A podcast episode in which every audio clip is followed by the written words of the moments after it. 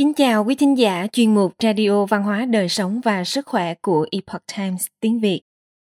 Hôm nay chúng tôi hân hạnh gửi đến quý vị bài viết được tu thực thực hiện có nhan đề Câu chuyện du hành xuyên thời không nổi tiếng ở Nhật Bản.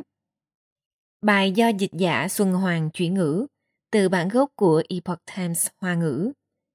Mời quý vị cùng lắng nghe. Kể từ thời cận đại ở Nhật Bản, dưới xu hướng phát triển nhanh chóng có tính thúc đẩy của giáo dục và truyền thông, tốc độ phổ truyền văn hóa ngày càng lan nhanh với chiều sâu và phạm vi ảnh hưởng không nhỏ.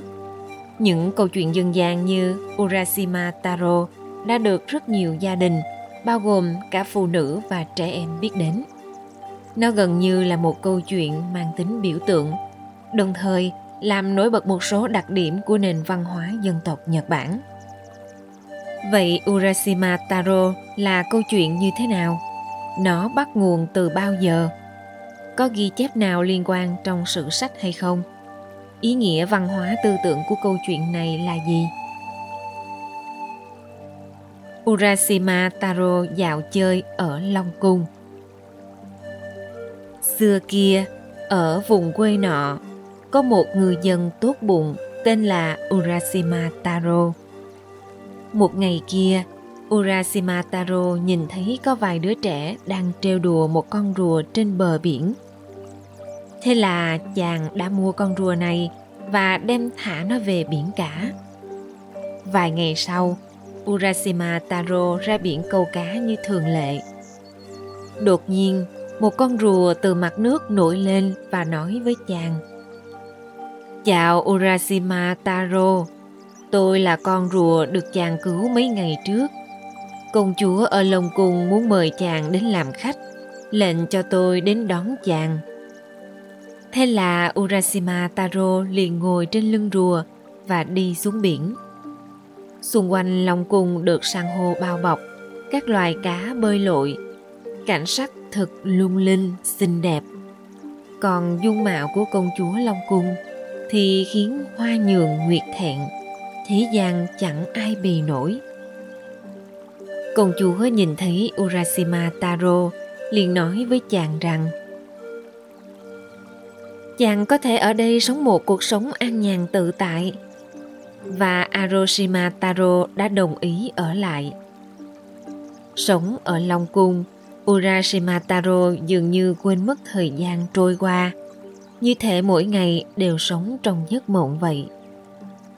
Vậy nhưng chỉ sau vài ngày, urashima taro chợt nhớ đến mẹ già và ngôi làng nơi mình sinh sống. Chàng quyết định tạm biệt long cung để trở về quê hương.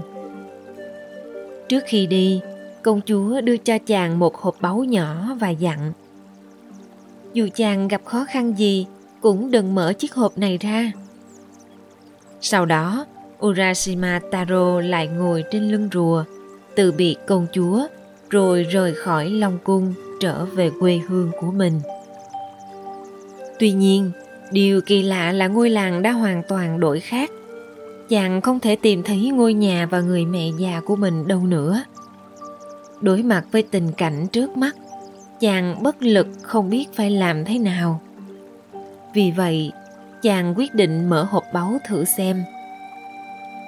Ngay khi mở chiếc hộp báu, một làn khói trắng từ trong đó bay ra. Urashima Taro lập tức biến thành một ông già. Không ngờ, ở lồng Cung vui vẻ vài ngày, mà trên nhân gian đã trôi qua mấy trăm năm. Urashima Taro không biết mình đang ở đâu, cũng không hiểu giờ phút này là mơ hay thật câu chuyện vừa kể trên là bản tiêu chuẩn được dùng trong giáo dục từ thời cận đại đến nay. Ngoài ra còn có nhiều dị bản được lưu truyền. Từ thời trung cổ, đã có những truyền thuyết liên quan đến urashima taro. Nhưng trong các thư tịch trước đây, tên của chàng trai này không phải là urashima taro, mà là urashimako cái tên này được rất nhiều sử sách ghi lại. Vì vậy xác thực có người này trong lịch sử. Có học giả khảo sát và cho rằng Urashimako là thành viên của gia tộc Kusakabe, hậu duệ của thiên hoàng Kaika. Các truyền thuyết liên quan đến Urashimako xuất hiện lần đầu tiên trong các tài liệu cổ như Nhật Bản Thư Kỷ, Vạn Diệp Tập và giai thoại Đăng Hậu Quốc Phong Thổ Ký.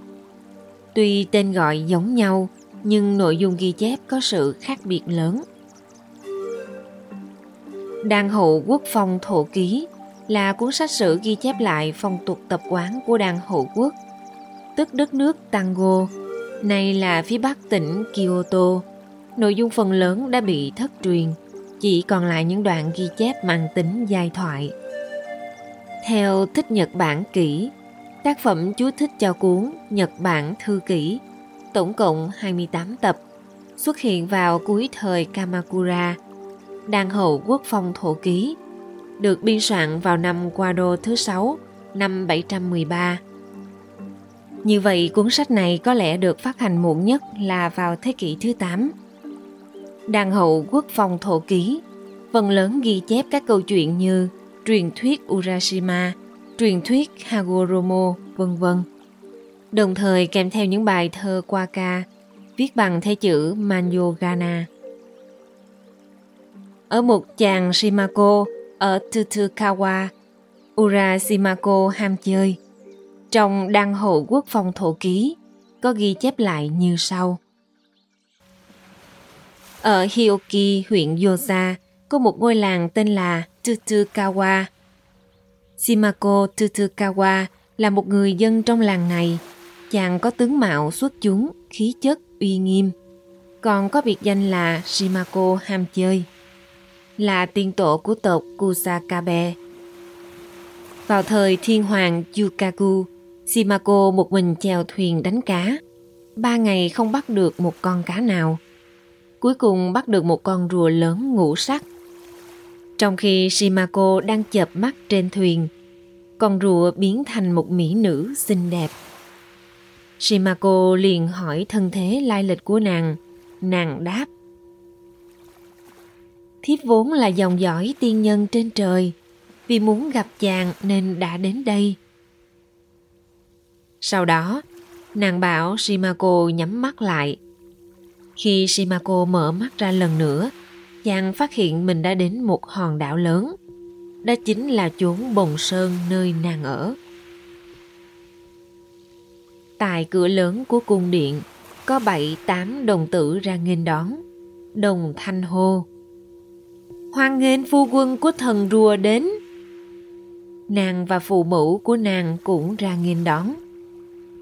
Shimako được chiêu đãi tiệc linh đình và đàm luận về sự khác biệt giữa nhân giới và tiên giới. Sau đó, chàng và nàng đã thề nguyện kết duyên làm phu thê. Ba năm sau, Shimako nhớ quê hương và nảy sinh ý muốn trở về nhà. Nàng vô cùng buồn bã, đưa cho chàng một hộp báu và nói rằng nếu chàng còn muốn gặp thiếp thì nhất định đừng mở hộp ra. Sau đó nàng đưa Shimako ra khỏi tiên cảnh.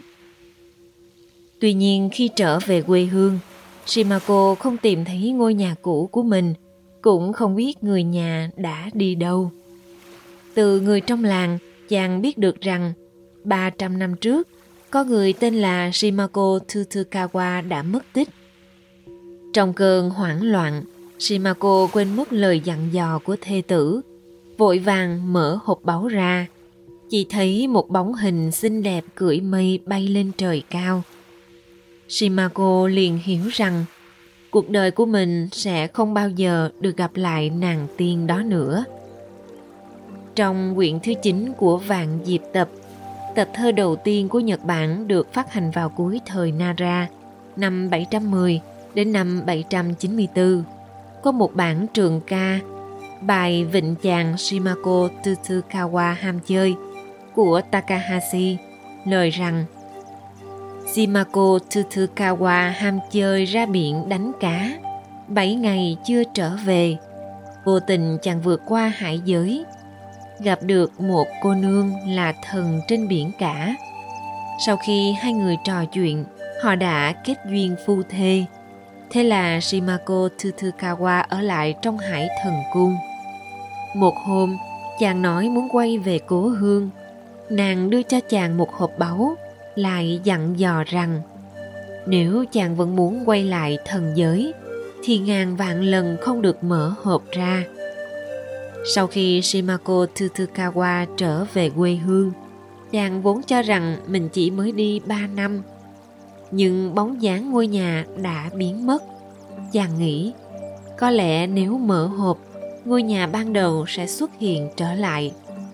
Vì vậy chàng đã mở hộp báu, chỉ thấy có một làn khói trắng bay lên, trôi về phía thần giới. Shimako Tsutsukawa trong nháy mắt biến thành một ông già tóc trắng bạc phơ. Không khỏi hoảng sợ mà dậm chân hét lớn. Thần khí đoạn dứt. Trong Nhật Bản thư kỷ, viết vào thời Yuyaku năm 720, cũng có đoạn ghi chép về Urashima Taro ở một tháng 7. Mùa thu năm Thiên Hoàng Yuyaku thứ 22 năm 478 như sau. Urashimako sống ở quận Yosa, trước Tanba, quận Yosa, tỉnh Kyoto ngày nay. Chàng đi thuyền đánh cá và bắt được một con rùa lớn. Bất ngờ, con rùa trong chớp mắt đã biến thành một mỹ nữ. Trái tim chàng rung động trước người con gái xinh đẹp. Vì vậy đã cưới nàng làm vợ. Sau đó, Cả hai lặn xuống biển và đến núi Bồng Lai. Ở đó, Urashimako trải qua nhiều chuyện, cũng gặp được rất nhiều tiên nhân. Câu chuyện về Urashima Taro có phải bắt nguồn từ Trung Quốc. Rất lâu trước những ghi chép này, đã có nội dung liên quan được cho là Mã Dưỡng, tể tướng nước Tan Ba chấp bút. Mã Dưỡng vừa là một quý tộc, thi nhân về thơ chữ Hán, là học giả và cũng là quan lại dưới thời Asuka, năm 592 đến năm 710. Ông từng đảm nhận chức vương thái tử học sĩ, tham gia chế định luật lệnh và biên soạn sử thư. Hoài Phong Tảo là nơi thâu tập các bài thơ bằng chữ Hán của ông, bao chứa nhiều tư tưởng thần tiên của đạo gia. Dựa vào sự tu dưỡng hán học của Mã Dưỡng, người ta tin rằng Truyền thuyết về Urashima bắt nguồn từ một truyền thuyết tương tự ở Trung Quốc và đã được bản địa hóa dưới bàn tay của ông. So sánh từ góc độ văn hóa, câu chuyện của Urashima Taro đích xác có nhiều điểm tương đồng với nội dung của các cuốn cổ thư của Trung Quốc như Thủy Kinh Chú, Sưu Thần Hậu Ký, Long Nữ Truyện, Liễu Nghị Truyện, vân vân do đó không thể phủ nhận nguồn gốc của nó bắt nguồn từ văn hóa Trung Hoa. Từ sau thời cận đại cho đến Chiêu Hòa, năm 1926 đến năm 1989, câu chuyện về Urashima Taro đã được đưa vào sách giáo khoa phổ thông ở Nhật Bản. Bố cục nội dung của nó đại khái giống với tình tiết của câu chuyện được lưu truyền ngày nay. Vì vậy, câu chuyện dần trở thành một nét văn hóa dân tộc – mà người Nhật quen thuộc và cùng nhau chia sẻ. Điều đáng chú ý là vì mục đích giáo dục đạo đức, khi chuyển thể thành bài giảng, những tình tiết về cuộc sống hôn nhân của Urashima Taro trong Long Cung đã bị cố ý xóa bỏ, đồng thời nhấn mạnh rằng Urashima Taro do không tuân thủ quy ước mà mở hộp báu, từ đó dẫn đến tai ương. Sở dĩ câu chuyện về Urashima Taro được truyền tụng và yêu thích lâu như vậy là vì ngoài yếu tố lãng mạn, lý do quan trọng là tư tưởng cốt lõi, thiện hữu, thiện báo. Từ xa xưa, Nhật Bản đã đề cao đạo đức và lễ tiết, tư tưởng thiện ác hữu báo, từ sớm đã trở thành tư tưởng gốc rễ vô hình nhưng vĩnh cửu trong văn hóa Nhật. Urashima Taro vì làm việc thiện nên đắc phúc báo, nhưng lại gặp tai họa do không tuân thủ lời hứa. Sự thể hiện một chính một phụ này, một là khuyến khích điều thiện, hai là để cảnh tỉnh người đời. Ngoài ra, sự tồn tại và hình thức của sinh mệnh trong các cảnh giới khác nhau như nhân thế, tiên giới, long cung, vân vân cũng như quan điểm về sinh mệnh và vũ trụ tồn tại trong các thời không khác nhau, ở các cảnh giới khác nhau, có lẽ sẽ là một điểm sáng về tư tưởng văn hóa, khiến cho ý nghĩa của câu chuyện càng thêm sâu sắc. Quý thính giả thân mến, chuyên mục radio văn hóa đời sống và sức khỏe của epoch times tiếng việt đến đây là hết. Để đọc các bài viết khác của chúng tôi quý vị có thể truy cập vào trang web epochtimesviet.com. Cảm ơn quý vị đã lắng nghe, quan tâm và ghi danh theo dõi kênh. Mến chào tạm biệt và hẹn gặp lại quý vị trong chương trình lần sau. Kính chúc mọi điều bình an và tốt lành tới quý vị cùng người thân.